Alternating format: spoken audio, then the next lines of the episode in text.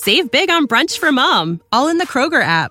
Get 16 ounce packs of flavorful Angus 90% lean ground sirloin for $4.99 each with a digital coupon. Then buy two get two free on 12 packs of delicious Coca Cola, Pepsi, or 7UP, all with your card. Shop these deals at your local Kroger today or tap the screen now to download the Kroger app to save big today. Kroger, fresh for everyone. Prices and product availability subject to change. Restrictions apply. See site for details. This episode of Positively Trek is brought to you by our supporters on Patreon, including Jim Stoffel, Joyce Marin, Carl Morris, and associate producer William Smith. Visit patreon.com slash positivelytrek to help support the podcast. Perks include early access to episodes, exclusive content, shout-outs, associate producer credits, and more. Thank you for your support and keep trekking. Captain's Log, April the 5th, 2063. The voyage of the Phoenix was a success. Again. The alien ship detected the warp signature and is on its way to rendezvous with history.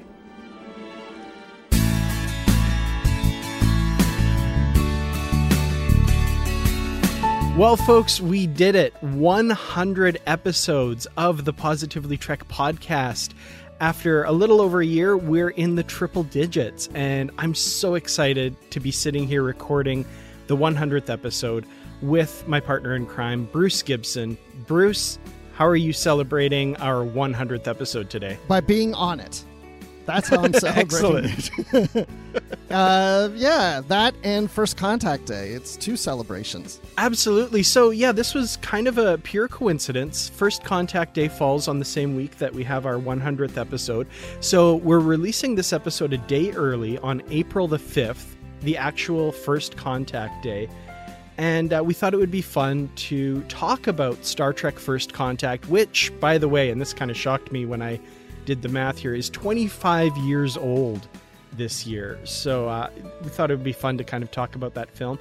We didn't want to do it alone, though, so we're bringing in another Trek expert uh, to talk about the film. So, uh, everyone, please welcome Damien Devlin, the Irish Trekkie of YouTube. Damien, welcome to the show. Hey, uh, thanks for having me on this monumentous occasion.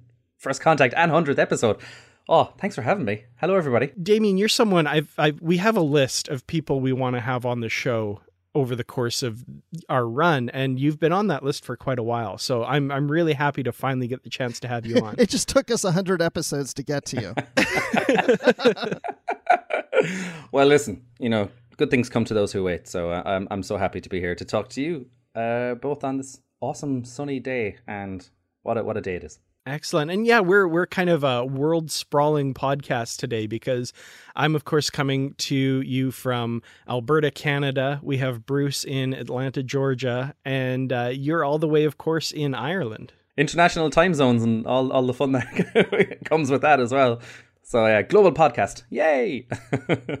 Well, for our listeners who may not know of you or, or maybe haven't heard of what it is you do, why don't you tell us a little bit about what you do as far as your YouTube channel and any other kind of Star Trek projects that you do? So, uh, thanks for the opportunity to talk to your fans and listeners. Um, I suppose, in a nutshell, uh, I'm an adult that plays with toys in the best possible way. um, you mentioned the word Trek expert there. Yeah, potentially I, I have some knowledge that could be useful in today's podcast, but I'm I'm a huge sci-fi enthusiast and I just love everything about the technology and and starships in general. And uh, for the most part, you'll see my um, hands playing with models of Star Trek starships and other sci-fi franchises, and just celebrating the sheer joy of uh, imagination and uh, wonder about the world of what could be. And um, outside of YouTube, uh, you will find me in uh, the Nerd Escape podcast, where I uh, co-host. Uh, again, some Trek and sci-fi talk with my friends, the Trek Collector and Hen in a Hat, and um, yeah, just pottering around, you know, talking about Trek and you know uh, other cool sci-fi shows that we get to enjoy in the past few years as well. Excellent. Yeah, I think that's how I first uh, got introduced to you was your reviews, of course, of the Eaglemoss models, which I love. I have a ton, nowhere near your collection, but uh, I, I really enjoy your reviews of, of those ships. Yeah, it's yeah. I'm I'm kind of I have that first world problem now of where to put the collection. It's uh it's absolutely it's it's like no other out there. Hero Collector Eaglemoss have just when they came onto the scene in 2013, which is when I started YouTube shenanigans as well. Um, being able to hold the ship of the week from your favorite episode, or you know, just kind of fall into the lore. It's been amazing, and uh, I've really enjoyed every single video and the fringe benefit of meeting amazing people like yourselves and many others through the years doing this as well, and just sharing in the fun, you know, uh, and the beauty about it, like you mentioned it there, Canada, you know, America, Ireland, it's it doesn't matter where you're from now. You can just get to talk to people from wherever at any time of the day and just, you know, talk Trek. It's awesome. Yeah, absolutely. Because before the internet, I really didn't have many people to talk Trek with at all. And now I've got all kinds of people, including yourself, that I can talk Trek with. And I mean, I don't have the collections like you have with these ships. I mean, how many ships do you have and where do you keep them all? yeah, um, it'd be wow. Uh, I don't I don't have the official number off the top of my head, but um, it's definitely past uh, well past two hundred. So I, I'm kind of so I do have a lot of them out. Um, I have some nice display cabinets that were purchased from a supermarket chain over here called uh, Lidl, um, German chain, and uh, they're specific display cabinets. But uh, IKEA have been a, f- a favorite for a lot of collectors out there, the Detolf and stuff like that as well. Here we're, we're going into furniture talk here now, aren't we? But um, for for the most part, uh, I do keep most of my collections in my kind of office slash kind of fun zone, and I have been able to sneak one special one into the sitting room because uh, you know I'm more the enthusiast in my household. I'm trying to I'm training the kids, but uh, you know trying to get around my wife uh, is a challenge. So I did have have one snuck into the sitting room as well, which is great. so how did that happen? What, how did you address that with your wife to get permission to have that one item out in the sitting room? Well, I came at it tactically. I was kind of, you know, I'll tell you what the ship is. Actually, you know, Dan, you you have seen some of my videos. Well, what would you think would be the ship that would sit in potentially a sitting room? Just to put you on the spot there. Um, hmm. I, I, feel like I, am going to be pretty unimaginative, and I'm thinking it's an enterprise of some kind, but I'm not sure. I'm going to guess Titan. Two very good. Like obviously, yeah, the Enterprise is always a good mix, and the Titan is, oh man, what a wicked ship. And you know what? Like Lower Decks, man, did that ship justice. I tell you, that's another story. Oh yeah. But um, the ship that I got in there, it, it's a it's a personal favorite of mine, and it's a bit of a, devi- a divisive ship, but it's actually the USS Discovery, believe it or not. It's the XL ah, okay. version, and the way I got around it was the kind of almost Art Deco vibes that come off that ship and it's just long and slender and the color tone on it as well. So you know i love the ship anyway but i kind of used it as a bit of an art piece. And uh, yeah it worked. So i have the xl discovery on display in the sitting room. So it's at a glance. It's my little bit of trek downstairs. So it's good. And some of them are unboxed as well. So but uh, yeah I'd love to get them all on display at some stage. Yeah, mine are kind of all about the room in a bit of disarray. So I think I, I might need to clean up my collection at some point and figure out exactly how I want it to to be. There, there are so many of them for sure. I do have a, a bit. My my wife is huge into Star Wars. She's a big Star Wars fan, so she's got all kinds of Admiral Ackbars all over the the main living room as well. So I get a little bit of space there as a compromise. We kind of ha- share that half and half. yeah, I don't have that uh, fortunate stance right now because my wife she I mean, she's supportive and she likes Star Trek and Star Wars and things like that, but she doesn't really want them displayed in the house. Mm. I don't mm. think I have anything out in the general area. She allows me to put, put a few things on my bathroom sink. And then every once in a while, if I sit something out, she says, Well, I mean, you're not keeping it there, are you? I mean, you have a room. I get that too, a lot. it goes into the room. Absolutely. Well, we want to definitely thank you for being on this show, this special show, of course, because uh, today, if you're listening to this when the episode comes out, it is First Contact Day. And there's no shortage of Star Trek events. We, of course, have Star Trek Day uh, in September with all these panels and stuff. And they've decided to repeat that again for First Contact Day, which is pretty interesting. So, happening all day today, and probably uh, in the past by the time you're listening to this, six different panels that are going to be streamed live for First Contact Day, including one that I'm really excited about a Star Trek Prodigy panel, which caps off the end of the day. So, uh, there's probably going to be some news coming out there that uh, we are unable to share because it's still in our future.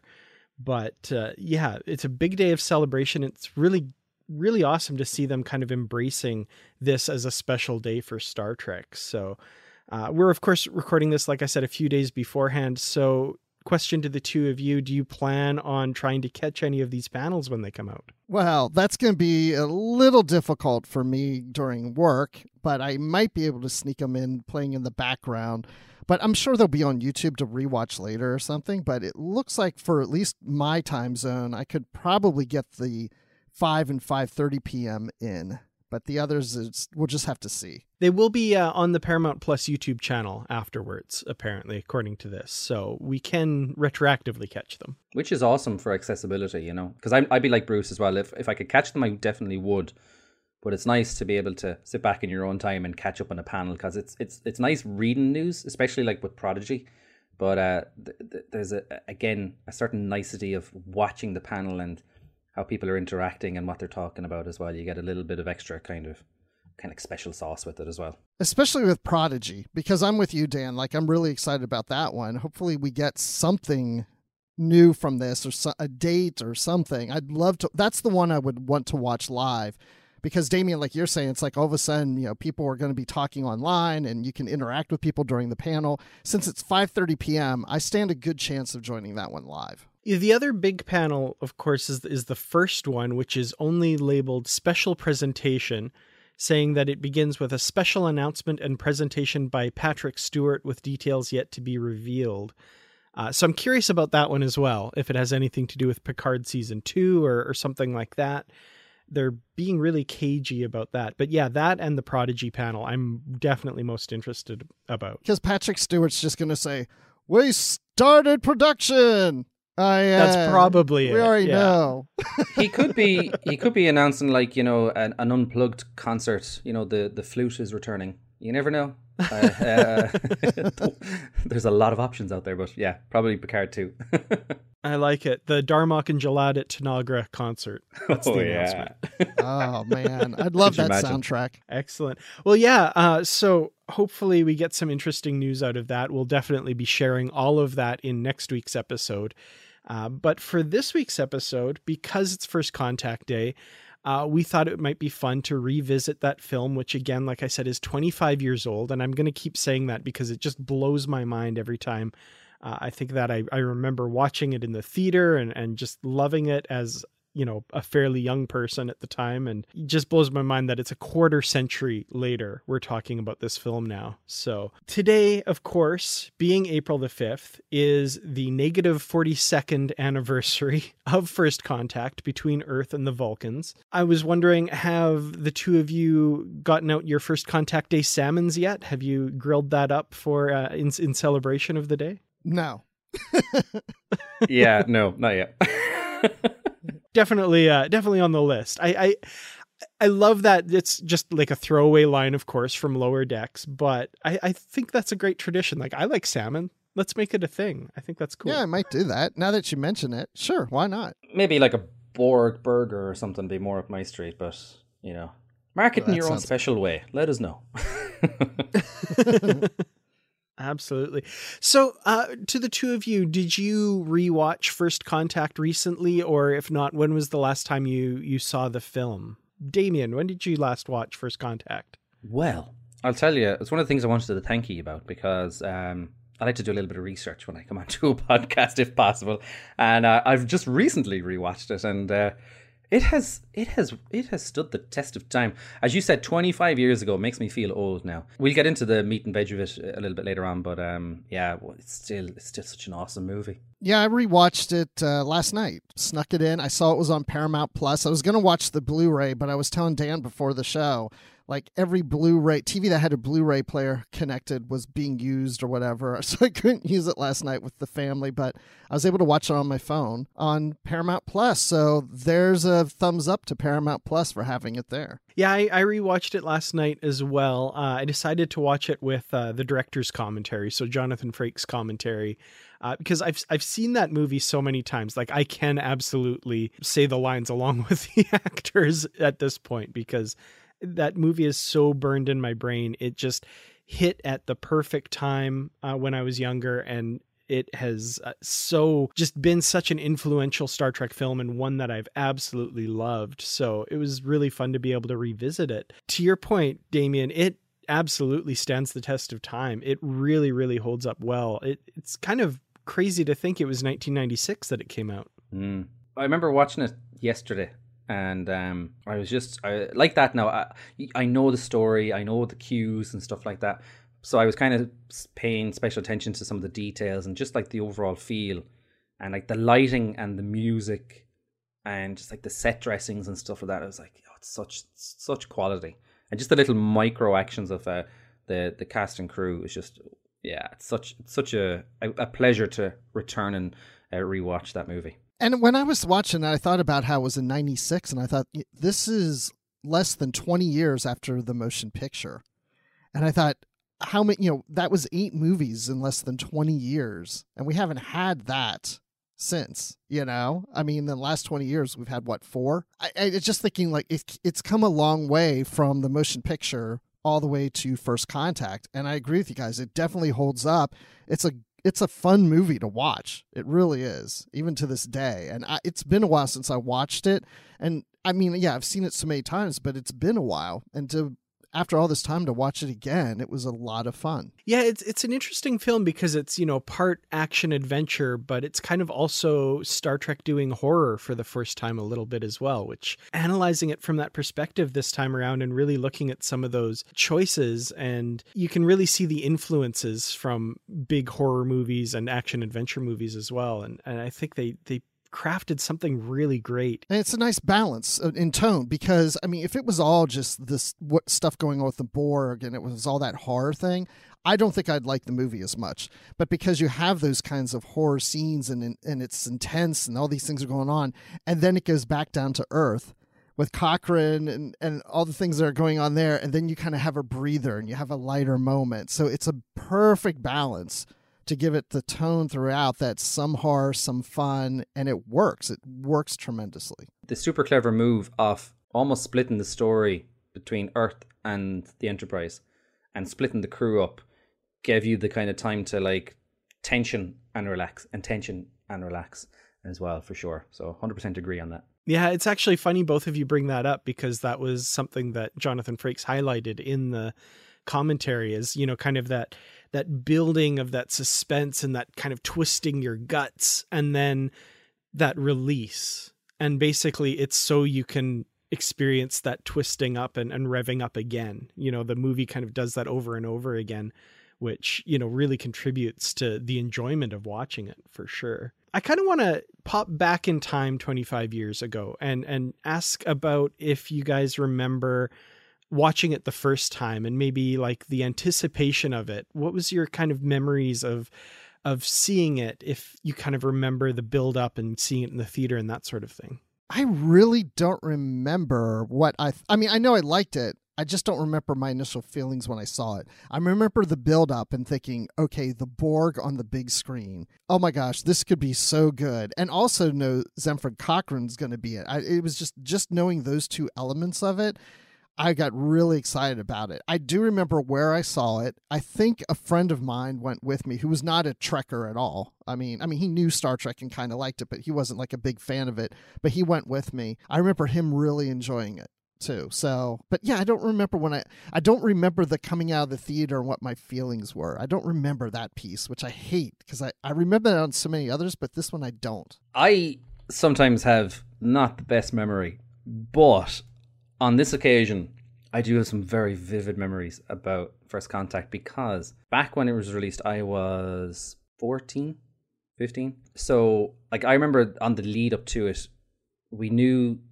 the Enterprise D went its merry way, unfortunately. Great movie, Generations. But, um, you know, the hype of like a new ship coming. And I remember, like, before like the internet was really kind of kicking off over here, printing off pictures from I think it was like the Hollywood magazine, something like that, and it was showing clips of the bridge. And just I had one friend that was like like liked Star Trek in school, and the two of us were kind of like printing off pages in my uncle's office and kind of going, "Oh, this is gonna be so cool." But I do remember watching it in the cinema and coming out going, "That was friggin' awesome," you know, because yeah, it was like uh, watching. Like I grew like TNG was my gateway to Trek. I've always liked the classic movies, I say classic, like you know, there, there weren't that far between the the, the two.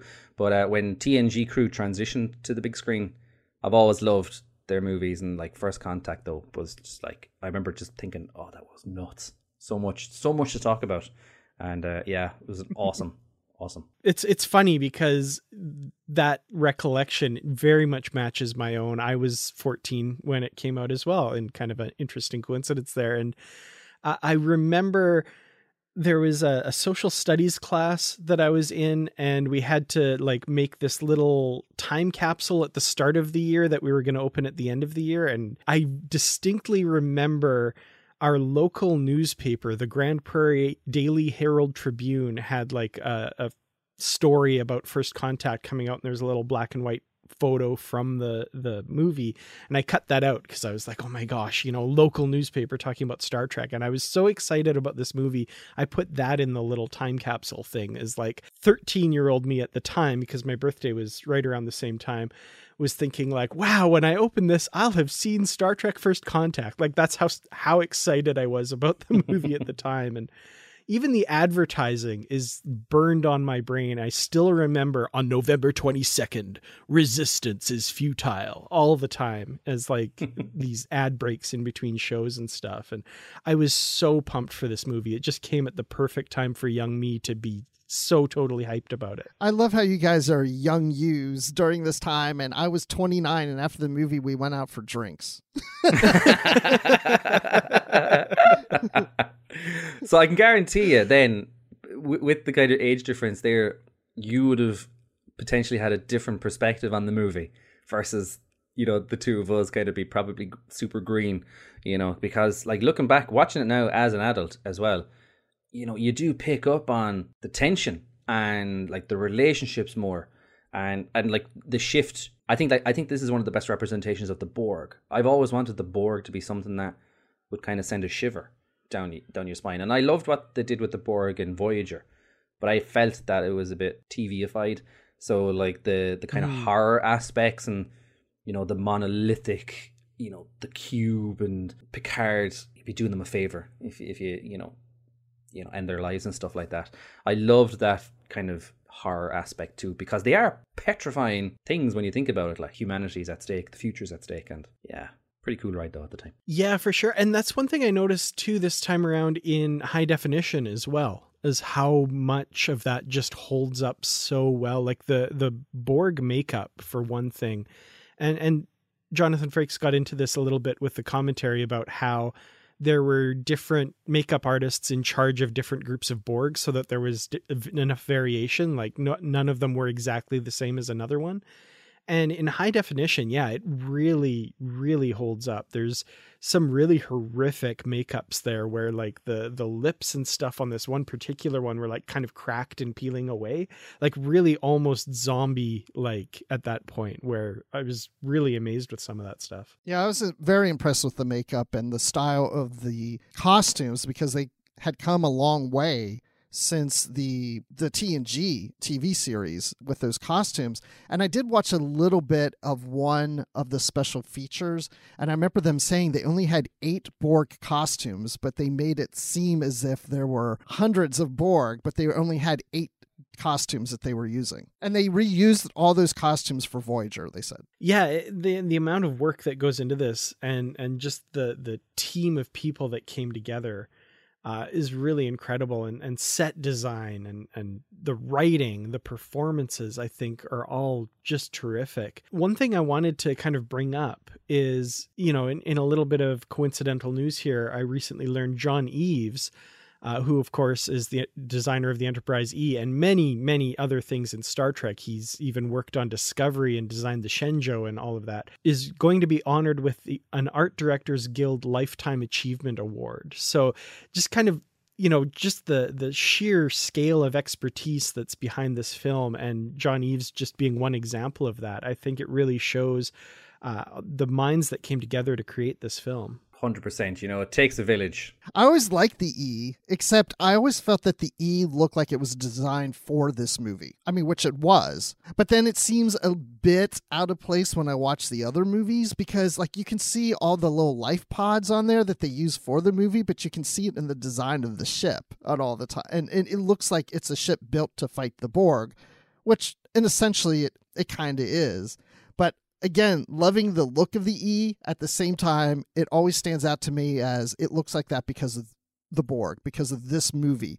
I didn't feel like it was a ship that was designed for future movies. It was really designed for this movie. That's an interesting point. Yeah, I hadn't thought of that, but uh, yeah, it does seem like a sleek, you know, fighting type ship, which is you know not really the norm for Star Trek. But I don't know. I, I feel like it fit in well with the later films as well. I think of the TNG films, this is by far my favorite. Uh, and we'll always have that place there. So, but yeah, I, I think it worked okay in the other films, but it wasn't maybe used to the same potential that it was here. Like this film, we really get into the guts of the ship more so than we really see in any of the other movies. True, and I, remember talking to, and because I've had the the huge honor of of uh, talking to John about the Enterprise E, and one thing that I never thought about with it because it was designed for this movie 100% because there was the talk and you, there's images out there if you google it that the decal Enterprise E was put on a Galaxy class ship, and it was going to be another uh, Galaxy class until you know the powers that be said let's go with a different design. You know because this ship was born on the big screen, they took advantage of the widescreen format versus the four x three format that the Enterprise D was born into. And if you look at the Excelsior way back when, you know that has some of the same elements that the Enterprise E has. You know the long, sexy lines and the long nacelles and stuff like that as well. But it's it's it's one of these ships though that goes through a lot of evolutions because the ship varies from movie to movie after this. So in uh, Insurrections and Nemesis, it doesn't kind of stay true to itself, but it is one of my favorite Federation ships out there. And she looks lovely on like coming in to the the fleet action, you know, in between mm. the cube and the Defiant and you know, it's quantum oh, torpedo volleys shot. and oh, mm, yes, tasty. That's the ship. That's the shippy in me there.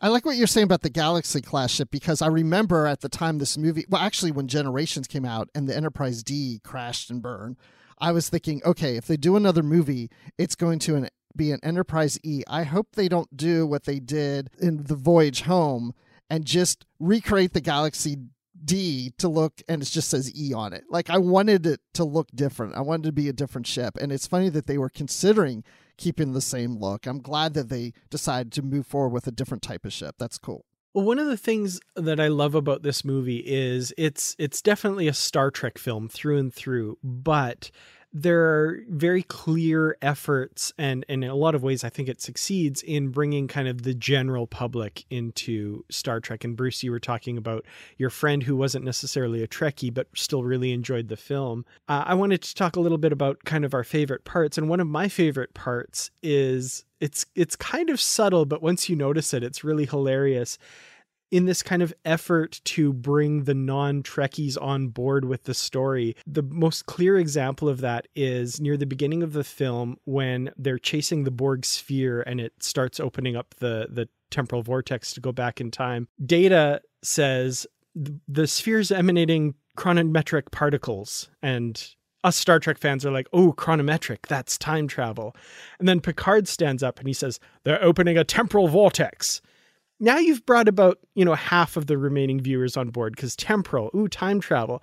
But then Riker stands up and says, time travel. like just to get everybody on board. And I love that. Like they just spell it right out and it's perfect. He's like, for those of you watching, don't know what we're talking about, it's time travel. I'm the director here, so I just want to make sure everybody's clear on that here in the audience. Okay, we good to go? Let's continue.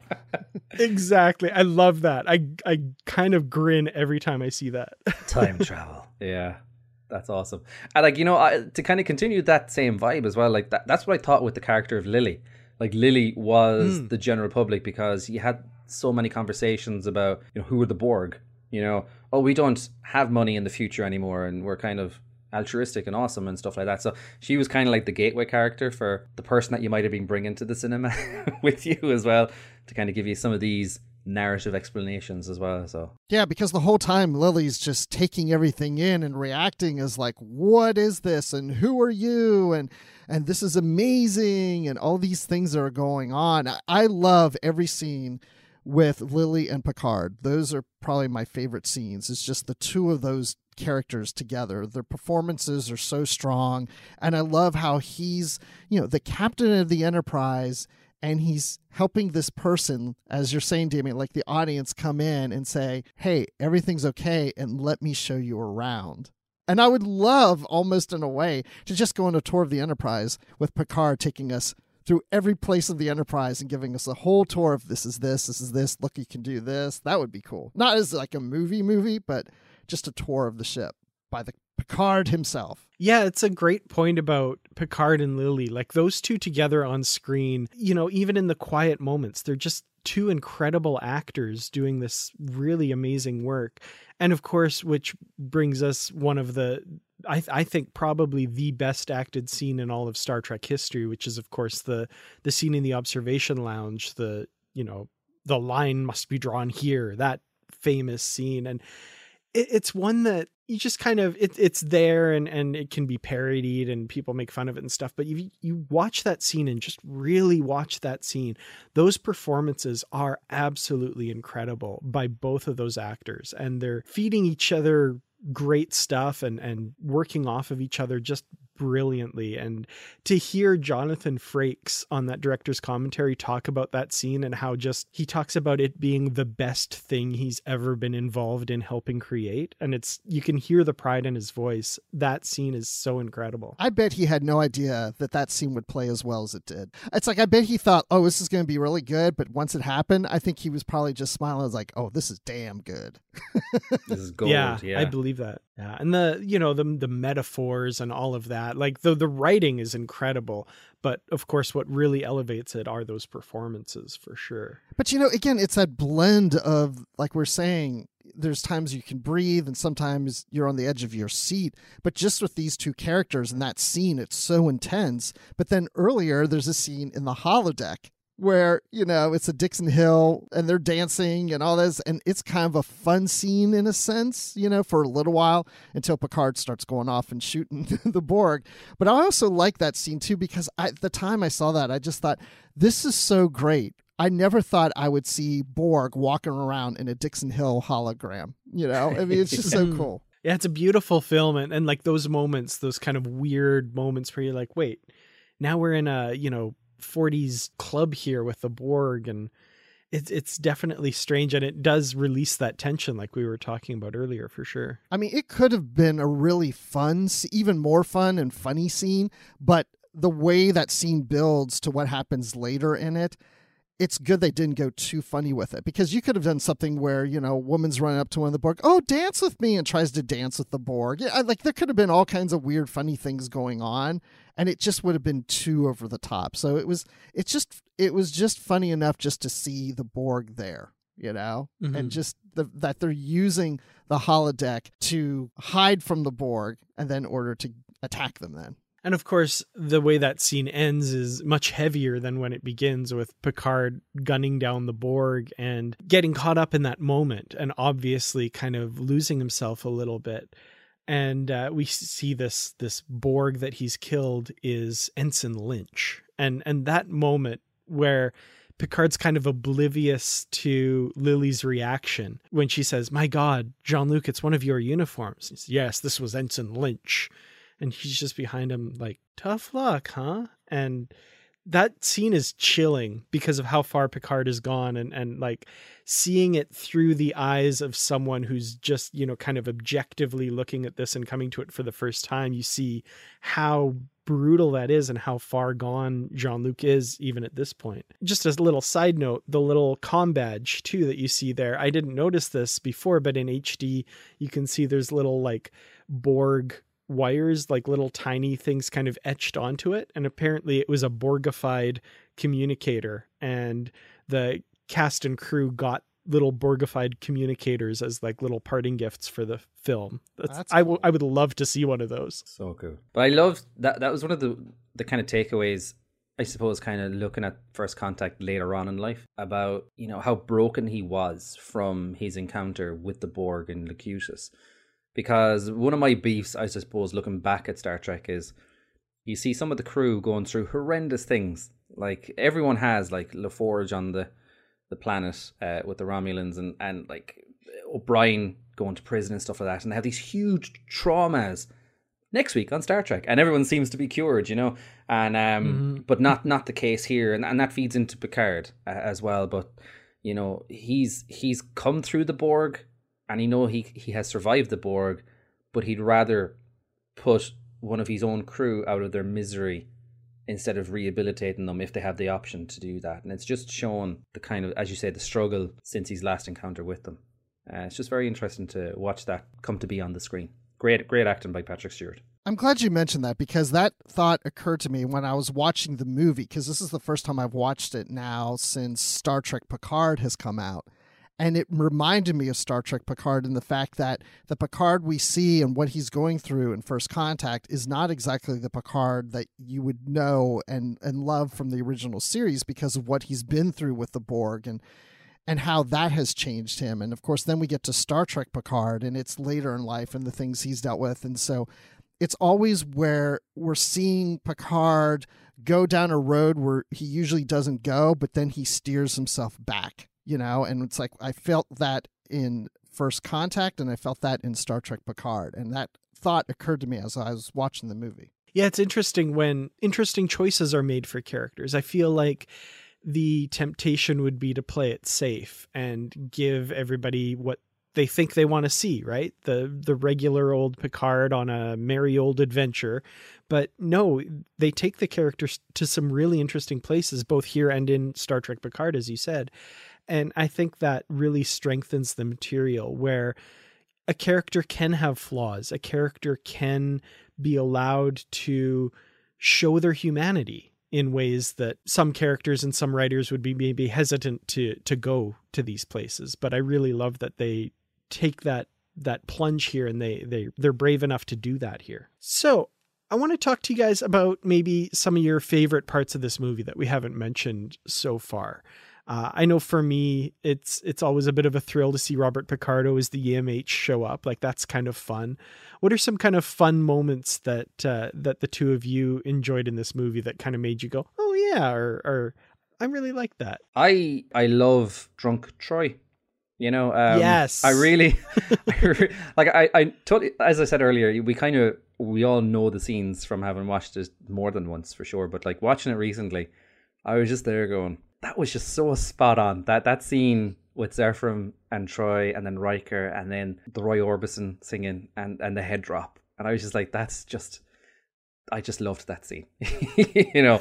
Um so good. So so very good. I love that scene if if you watch it multiple times and you watch Riker the entire scene and just all of his reactions to everything going on that is just the funniest thing. And then keep in, keeping in mind that he's also directing the scene. I, I think it's just hilarious. I, I, think we've all been in a situation where you may have been the, the most sober person at a party. and then, you know, the, when when he just when, when her head drops and he just like looks off screen and it just you can kind of hear the you know, it's like I loved it. It's so good. That's funny you guys mentioned those because when Dan you started off saying like let's let's talk about some of our other favorite scenes. The first thing came to mind was the EMH and then the drunk Troy, and you both mentioned that. Snap. I think I also like the scenes where they're chasing Zefram Cochrane around. He's trying to go pee and he's trying to run away from them. I kind of enjoy that in in a sense. But I, I, think one of the things, and this isn't a particular scene, but one thing that really stood out to me watching this film last night was how much each character of this cast does get to play. You know, it's, mm-hmm. I mean, some, of course, more than others, but I was just very impressed that I felt that every character had a purpose and always had something to do. And not just our main cast, also from the EMH and also to Barclay. We got him. And even Hawk, you know, we got lots of him, even though this is his only film.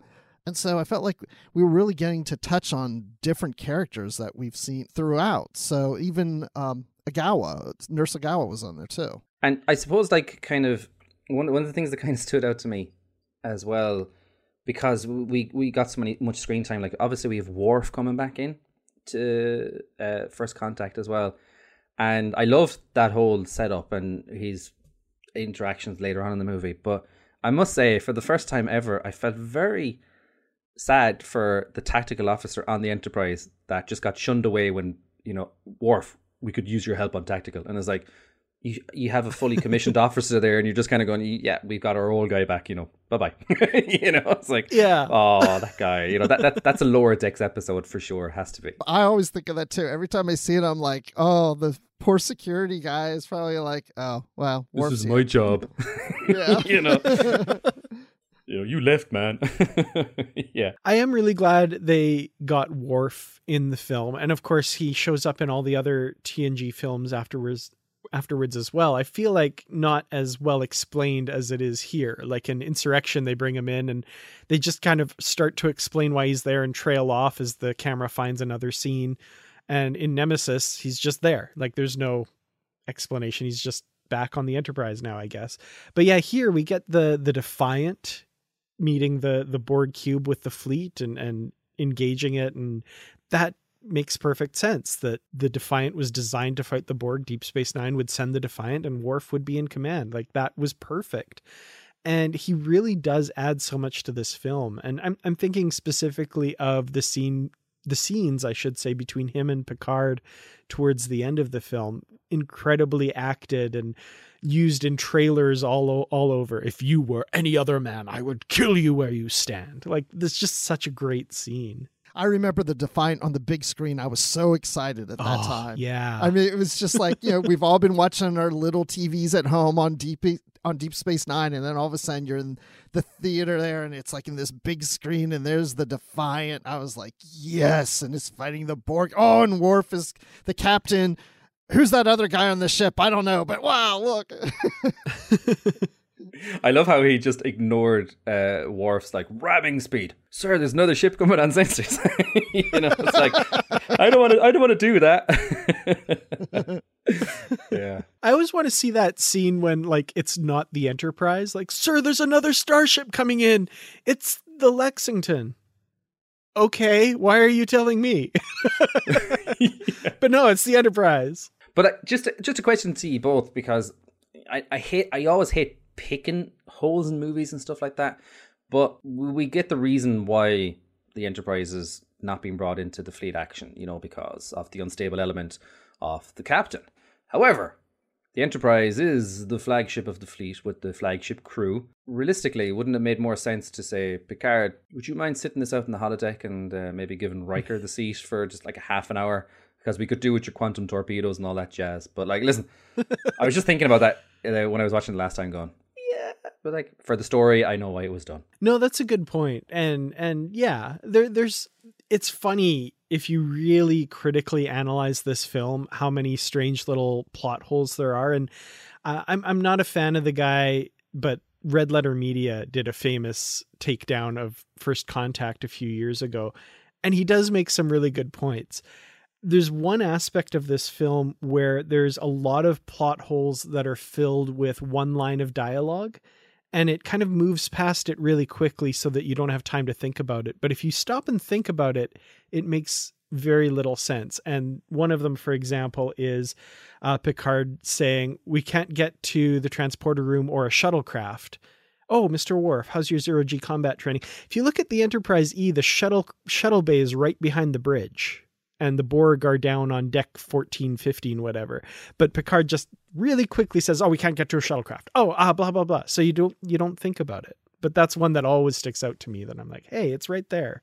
It's like one floor down. You ruined it for me. I can't watch that part again the same way.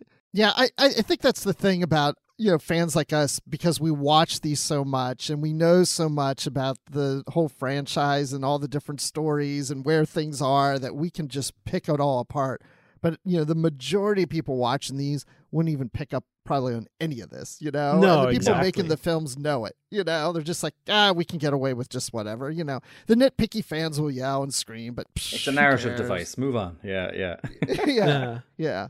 But yeah, I always thought it was interesting too that they don't want the Enterprise to come because Picard's the captain.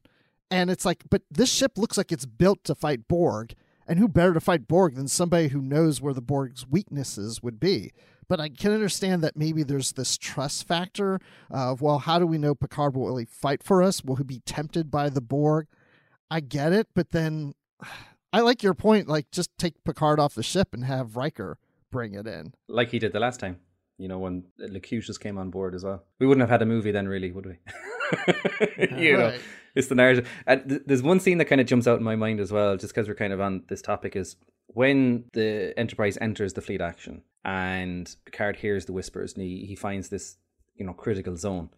And you cut to the cue, the view screen, right? And there's that dramatic pause because obviously we're watching a movie. But at least two ships get destroyed in that pause. And I'm like, just fire your freaking quantum torpedoes because like 200 people just died in front of you there like you know? I was like i feel so sorry for those ships. But anyway. The one that always gets to me too during that same scene was when the enterprise first arrives. They say you know like oh the the Defiant's uh, losing life support. Bridge to transporter room. Beam the defiant survivors aboard. And then in the next breath riker says oh the admiral's ship's been destroyed. Couldn't, couldn't you have been saving the admiral instead? Oh the defiant one of our friends is on there. I, that's so funny because I, I, I don't remember this. It's you know when you watch a movie so many times and then one time you watch it and you pick on some pick up on something you didn't before. This is the first time I think I've ever picked up on the fact that the admiral ship, the one that said "Don't come," gets destroyed. I was like, oh my gosh, that admiral. Well, it's not like Picard's going to get in trouble because the admiral's dead, so he doesn't know. yeah, we've only sent one of them to the fleet as well, you know, just in case. Right. we, we didn't send a backup admiral, like you know. But anyway yeah, it's it's the admiral, yeah, right? The one, exactly. Yeah. the other line that just I kind of have to go like uh, through every time I watch this movie comes right at the very end of the film, where they're kind of getting ready to head back to the 24th century. And it's a beautiful shot. You get this kind of one camera shot panning across the bridge, and each character comes in, gives a report, and leaves. And it's following Picard as he gets to the chair and then he orders them back to the 24th century. But Worf says the moon's gravitational field obscured our warp signature. The Vulcans did not detect us. And I'm like, wait, they're in orbit of Earth. The moon's gravitational field obscured their warp signature. And then at the very end, when they go back through the temporal rift, they're like right above Montana, and you can see them go through the rift in the night sky. and I'm like, Wait, sorry. How did the wait? What the moon? yeah, yeah. You know, it's funny. I love how you're bringing these things up because again, I remember hearing that every time I've seen the movie and just going like, yeah, whatever. But this was one of those ones where it was like, wait, I got to hear that again. I rewound it because I had to hear that one more time, and then I started thinking about, well, wait, you know, this is in the our future that when we're in Montana in this film, and I'm thinking if the Enterprise were in orbit of Earth today we would detect it, right? So I'm always thinking, I'm not even so worried about the Vulcans detecting the Enterprise there. What about the rest of Earth? Wasn't NASA and all these other agencies all picking up? There's a ship up there. Post World War Three, you never know. Maybe they were looking elsewhere. but I get your point, like hundred percent. Nah, and I mean they do find it with Zefram Cochrane's telescope. So I mean, like somebody else could be seeing this. It's so like it's like when you dissect it, like it, it, it can it gets to the point where it's just funny. It doesn't take away from the movie at all. Like you know, like even even the scene where you see the sphere shooting very slowly at tin shacks, you know, and making mm-hmm. barely any damage is like what yield is are your torpedoes on? Like you know, it's you didn't even destroy the bar, even though it got a direct hit. And it's like, yeah, it's it's it's funny certain certain things, but again, does not take away from any of the enjoyment that I would get out of the movie either at the same time. Just gives me a giggle. Absolutely. That's the thing is this film can get away with a lot of that because like let's just be frank, it's so darn good. Like it's such a good story and so well done that these little kind of minor niggles like you say they're they're fun to laugh at and fun to kind of point out but yeah they don't take away from the story at all i come away from this film satisfied every single time i watch it and i've watched it i don't know how many times at this point but I every time that music swells at the end and the camera pulls up from the Vulcan ship, I'm just grinning. Like I love this film. Really, Dan? Do you feel that way through the whole film? Because what happens to you when you hear Zefram Cochrane say you're on some kind of Star Trek? Oh, I know, right? that is the most one of the most cringe lines in all of Star Trek. And I I understand the temptation to get the name of the franchise in for the first time, but and, and I honestly think there's no better actor to try and pull it off than James Cromwell because everything he says does sound natural, but boy did they stretch it with that line. That was that's a tough one. Yeah, on the one of the uh, bonus features I was watching, uh, they were talking how they debated that one for a while. They said they sat on it for a while, just trying to, is this something we want to do? And then they played with the line, just saying, "What are you on some kind of trek?" And they were just going to go with trek. And then they thought, eh, you know, and, and even Berman was on the fence about going Star Trek, but they decided to, to go with it, and and they kept it in there. So but it, it wasn't something they just oh we'll put that in there it'll be fine. They they spent some time debating. Yeah, I bet, and that makes sense that like this would be a hotly debated thing. I don't know that they made the right decision. I still kind of go a little every time I hear it. Uh, I think it is one of the, yeah one of the most cringe fourth wall breaks, but uh, yeah, they got it in there. It's it's famous for that. We're talking about it 25 years later, so maybe they made the right decision. I don't know. It doesn't bother me. It, it I mean, it kind of took me out the first time I saw it, but it, it's okay. I remember the discussions when the movie first came out as to like what that line actually meant, and I I think like it's meant he's meaning a Star Trek as in a star trip, you know, which is kind of silly. But there were people I remember online talking about like, does the television show Star Trek I- exist in the Star Trek future? Is he talking about having watched Star Trek as a kid and and saying like, oh, these guys are kind of like that, and like, oh no, no, no, no, can of worms, don't open that. you know, there, there, there's good uses of breaking the fourth wall and this isn't one of them. But uh, listen, it's it's kind of it, it has somewhat kind of seasoned with time because you know it's coming, and you're kind of going, oh, here comes the cheese. But uh, as you said, the way it's delivered as well, because it's Oliver Cromwell. If anyone else is going to say it, it may come across even worse. But it's it, it, it is what mm. it is. It's part of lore now. Now yeah. I kind of wish when you see the scene of Zefram Cochrane and Troy having drinks together that there's a TV in the background with TOS playing. You know? Those old scientists. Yeah. Yeah. Absolutely. Yeah, it's funny when that moment came up in the film with the director's commentary. I was kind of looking forward to it. I wanted to hear kind of Jonathan Frakes talk a bit about that, but uh, he was talking about some other story about filming on location and, and that sort of thing and, and the hard work that that entailed. And that kind of went over that line. So he never addressed it. And in retrospect, I'm thinking, was that on purpose? Was he just like, I don't want to talk about that? I 100% I'd say. I don't know. Yeah, yeah. because it's such like they really take their time with that single line. Like they, the the way it's framed and he delivers it slowly. So you're astronauts on some kind of Star Trek, you know. So if he didn't say it in the mm. director's commentary, I think we all kind of know why. Yeah. The only thing I think that could have made it worse was if like there was some sort of acknowledgement afterwards like they all exchanged knowing glances or like a little smirk or something. I'm really glad they didn't do that. Like they don't really react to it. They just say listen doctor we're running out of time here you know and they kind of move on from that. Uh, the one time the like knowing smirk that i actually really like in the movie is when they've achieved orbit and they're about to engage the the warp drive and Zefram Cochrane says engage and Riker and and Geordi look at each other and laugh. I was like I like that. I thought that was funny. Yeah. Yeah, I'm glad I'm glad they didn't play up too much cheese with like Star Trek and then later Riker's like, "Yeah, and you're you're your warp drive is going to create all these ships for generations to come and there'll be one generation and then the next generation. And so many voyages you know into deep space. Yeah. yeah they could have really went to town on that one. I, th- I think we're all pretty agreed that this is a top tier film in the star trek franchise and, and one of our favorites.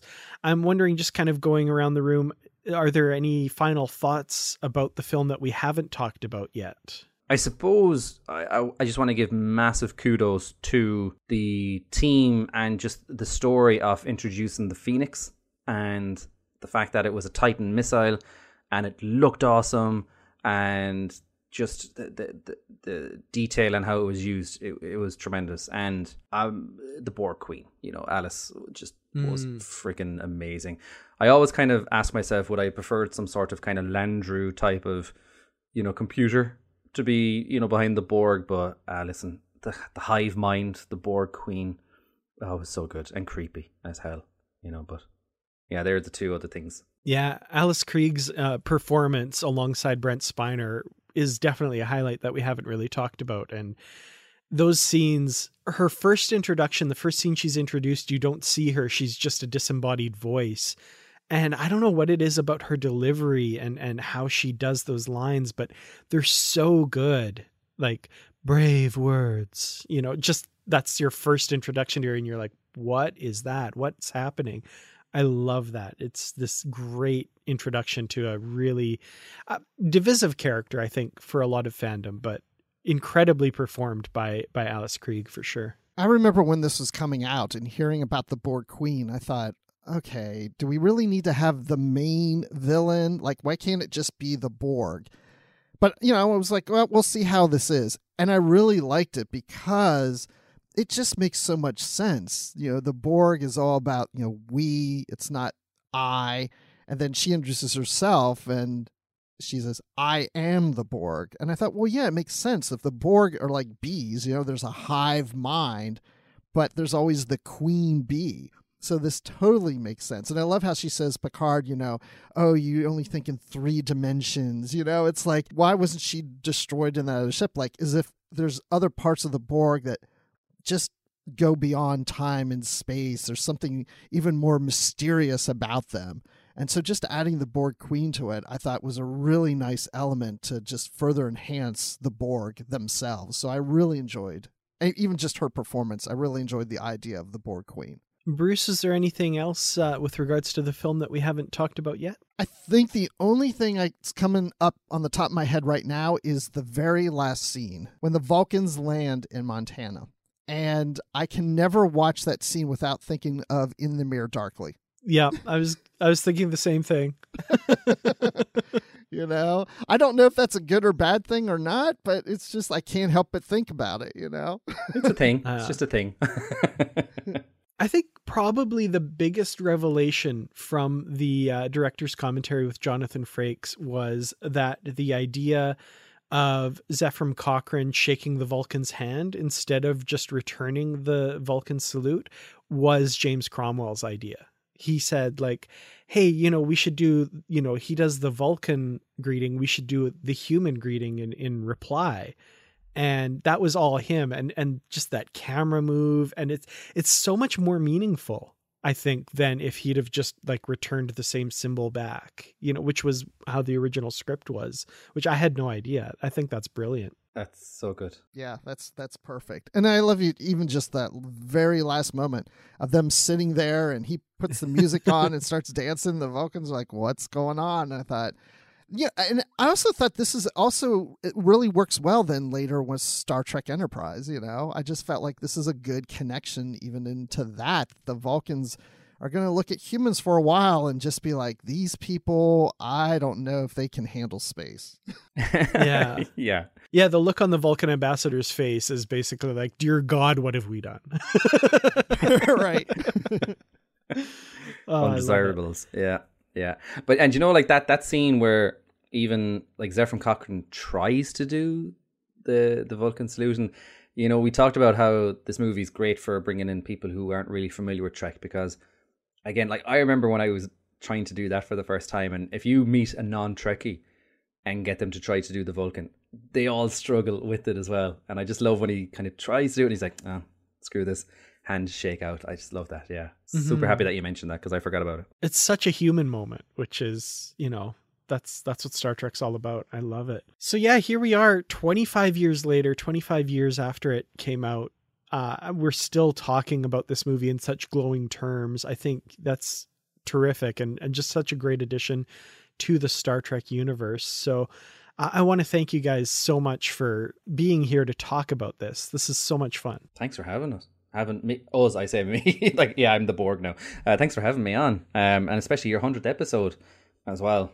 Uh, bravo to you two. Oh, well, thank, Thank you. you. And, and yeah. It's really been- glad to have you on for it. Yeah, it's been fun. Yeah, I'm glad you were here to join us. It was a fun conversation. I mean, what what a great movie. It's definitely in my top 3 maybe yeah, I'd say probably top 3 somewhere in there of Star Trek movies. So, Damien, when you're not here talking First Contact with us, where can people find you and all the awesome things you do online? So uh, yeah, listen, if you like starships and Trek and just just shenanigans and stuff like that, uh, come find me on YouTube for the most part. Just search for Irish Trekkie, all one word, and um, you'll also find me normally kind of skulking around on Twitter and Instagram as well.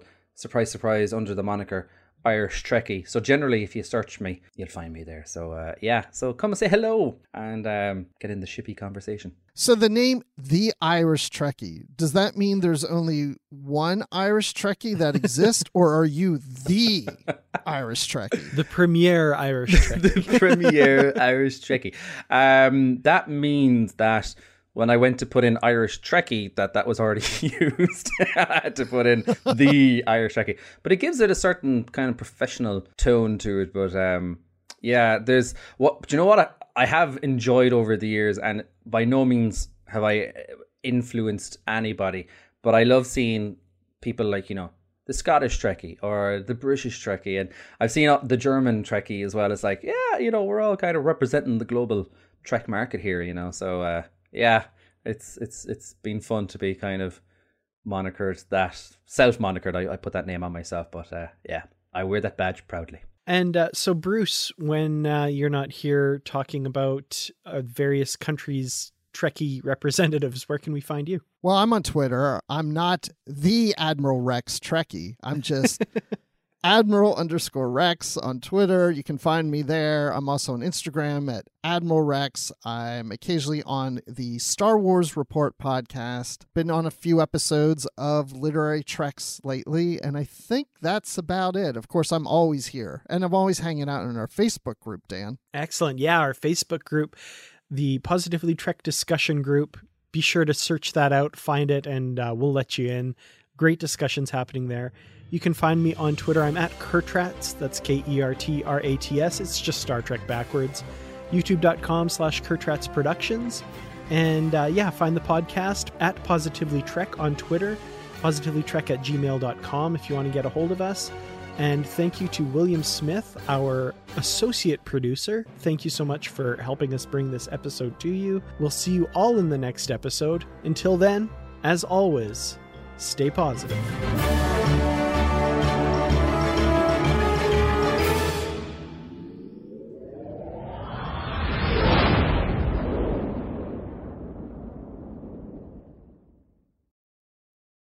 When you need mealtime inspiration, it's worth shopping Kroger, where you'll find over 30,000 mouth-watering choices that excite your inner foodie. And no matter what tasty choice you make, you'll enjoy our everyday low prices, plus extra ways to save, like digital coupons worth over $600 each week. You can also save up to $1 off per gallon at the pump with fuel points. More savings and more inspiring flavors make shopping Kroger worth it every time. Kroger, fresh for everyone. Fuel restrictions apply.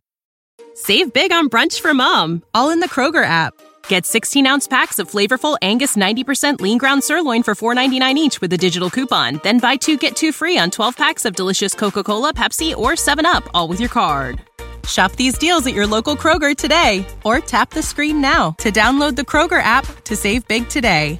Kroger, fresh for everyone. Prices and product availability subject to change. Restrictions apply. See site for details.